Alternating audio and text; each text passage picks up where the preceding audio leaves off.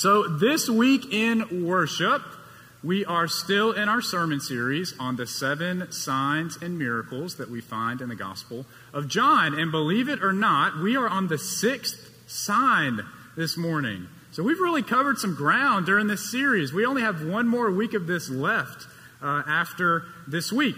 So I was just doing some reflecting, and if, you, if you've been here with us every week, then you can probably recall those with me. But if you haven't, this is what we've covered thus far, because we've covered a lot. So the first sign is when Jesus turns water into wine.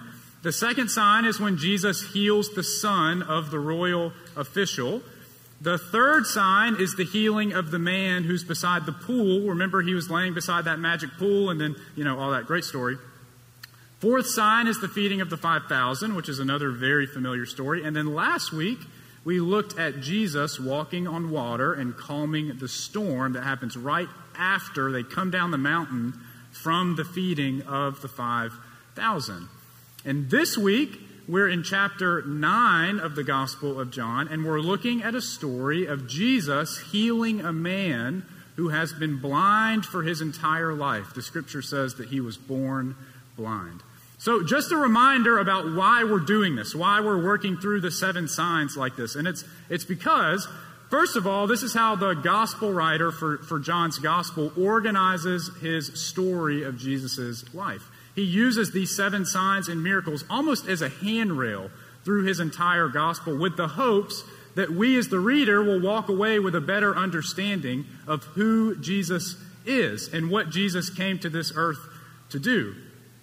The second reason is because I think this portrays a really cool look at the trajectory of Jesus' ministry, right? It's almost like little pit stops along the way as Jesus ultimately makes his way to the cross. And I thought this would be a really cool way for us to spend our time leading up to Lent. Because remember, we have this week, and we have next week, and then we have Ash Wednesday, and then we're in the season of Lent where we're making that way, that journey to the cross with Jesus. And this year, if you've been tracking with us, you'll be doing that, having just really read one of the Gospels, almost from the beginning to the end. And I just I thought that would be a really helpful journey for us to go on as a church together. So, this morning, let's read our scripture. We're going to start off with the first seven verses, and then we're going to end up reading just a little bit more along the way. So, we're in John chapter 9, verses 1 to 7. As he walked along, as Jesus walked along, he saw a man blind from birth. His disciples asked him, Rabbi, who sinned, this man or his parents, that he was born blind? Jesus answered, Neither this man nor his parents sinned. He was born blind so that God's works might be revealed in him. We must work the works of him who sent me while it is day. Night is coming when no one can work. As long as I am in the world, I am the light of the world. When he had said this, he spat on the ground, made mud with the saliva, and spread it on the man's eyes, saying to him, Go wash in the pool of Siloam, which means sent.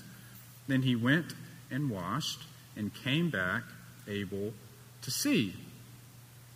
This sixth sign in the Gospel of John is different from all of the others that we have covered thus far. And if we stopped reading right there at verse 7, you probably wouldn't catch why unless you have a Bible open in front of you. So I'm going to do something that I don't normally ask y'all to do, and that's to grab your Pew Bible from in front of you. There should be a Bible in, within reach. And open it up to page 102 of the New Testament. So you're going to have page numbers that are just for the Old Testament, and it's going to start over for the New Testament. So, page 102 in the New Testament, and it should open you right up to the beginning of John chapter 9, what we just read. Because when you open up your Bibles and you see all of chapter 9, you realize that this sign, this miracle, this healing, it happens within the first seven verses of chapter 9, which is what we just read together. But the story of the blind man it goes on for the whole rest of the chapter. He gets healed in the first seven verses, but then the whole rest of chapter 9 is still about this same man. So if we look at what the rest of the story is about, what fills out the remaining verses, because it goes almost all the way to verse 40, it's long, but if you look at it, and we're just going to track through it today together, you're going to see that what you find is almost 30 verses of people just trying to make sense of what just happened. That is a blind man, a man born blind, a man that they all knew, having some mud rubbed on his face, going to wash it off in a pool, and then suddenly he comes back and he's able to see, much less how Jesus fits into that equation. That's what chapter 9 is in the Gospel of John. It's just people trying to make sense, wrap their heads around of what just happened to this man that they all know. And I think there's something for us to learn in the rest of the story. So, unlike most weeks, we're not really going to focus that much this morning on the actual sign, on the actual healing.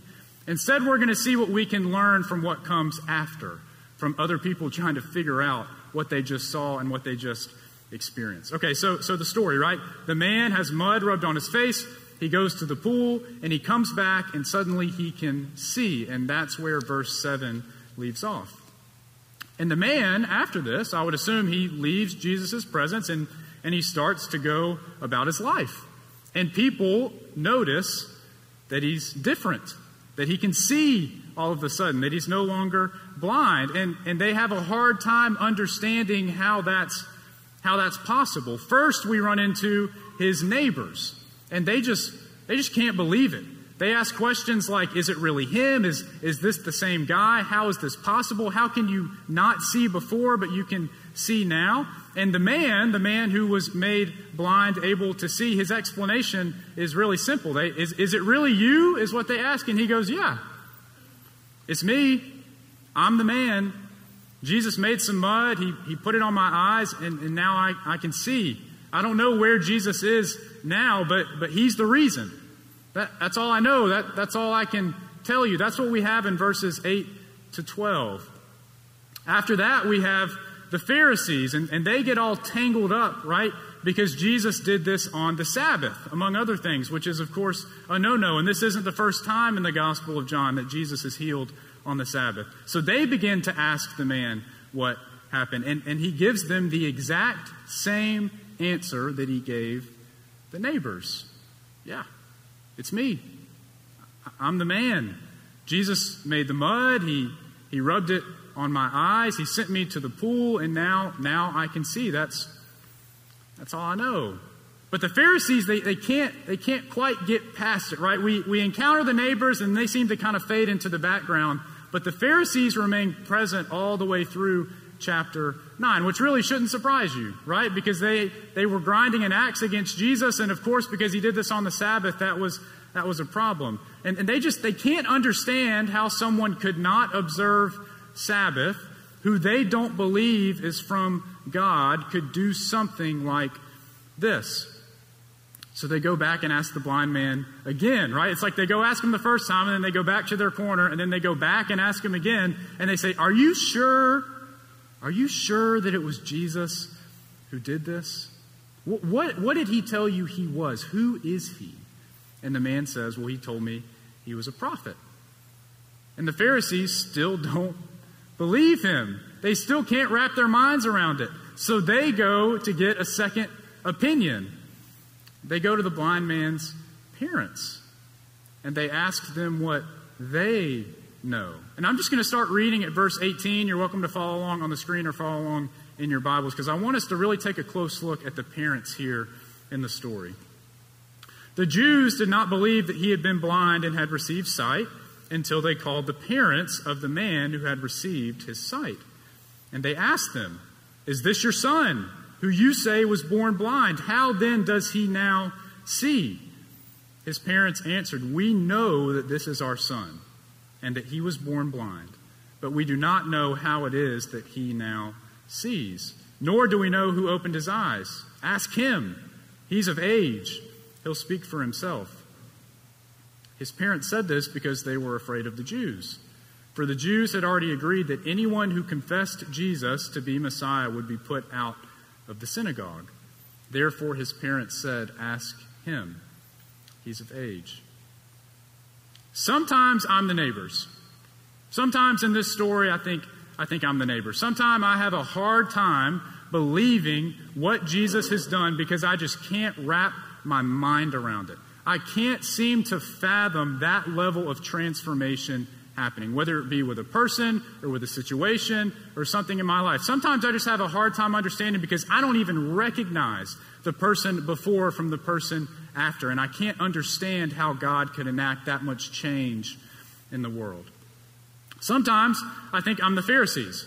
Sometimes I have a hard time understanding uh, God's presence and work in the world because it doesn't fit in the box that I have built for God. I think if we really boil down the Pharisees, that's what's happening here. They've encountered Jesus who's sent from God, and all these things that he's doing, they don't fit in the box that has been constructed for God. Like, for instance, heal on the Sabbath. And it makes it really difficult for them to fathom how this could be the same God, and yet God doesn't fit inside of their neat and tidy little box. And that can be a really challenging thing for us to encounter in our world. So sometimes I, I do. I think, I think that I'm probably the Pharisees, that God works in ways in the world around me that breaks out of that mold that I've created for God, and then suddenly I'm left picking up the pieces a bit to try to understand again who God is and what God has come into the world to do. But a lot of the time, if I'm honest, I feel like I'm the parents. A lot of the time. A lot of the time, if I'm honest with myself, I feel like I feel like I'm the parents.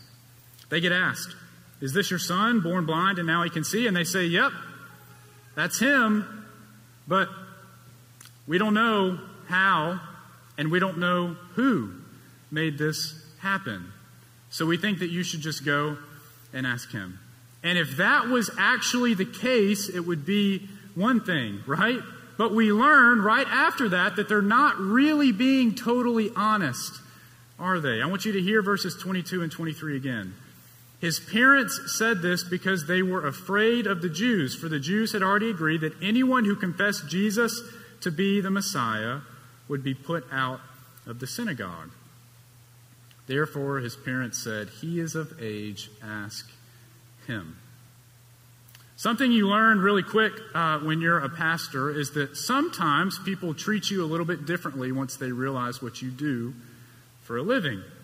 And I really struggled with this when I was in seminary and when I was in the very beginning phases of serving a church full time and really owning my identity as a pastor and as a clergy person. And, and I still do struggle with it sometimes. And I, I'm, I'm sure it's a struggle that most pastors have faced in life, right? Just, just this you encounter people and they figure out what you do and they just begin to act a little bit differently towards you. And you kind of wish sometimes that they didn't know. And here's, here's what you realize once, once you've been doing it for a while. Sometimes it is very convenient to be a pastor. And sometimes it is very inconvenient to be a pastor. My grandfather was also a pastor, and when, when people would ask him what he did for work and he didn't really want to divulge his full work life, instead of saying that he was a pastor, he would just say he sold fire insurance. Get it? Which I think is pretty clever, right? He's not like lying, lying, right? You say, oh, I just, I'm a fire insurance salesman. And, you know, that's like a very, okay, we're not going to really dive much deeper into that, right? But then you think about it and you're like, really? There's just, anyway, I think that's funny. I've used that a few times, if I'm being totally honest with you, okay?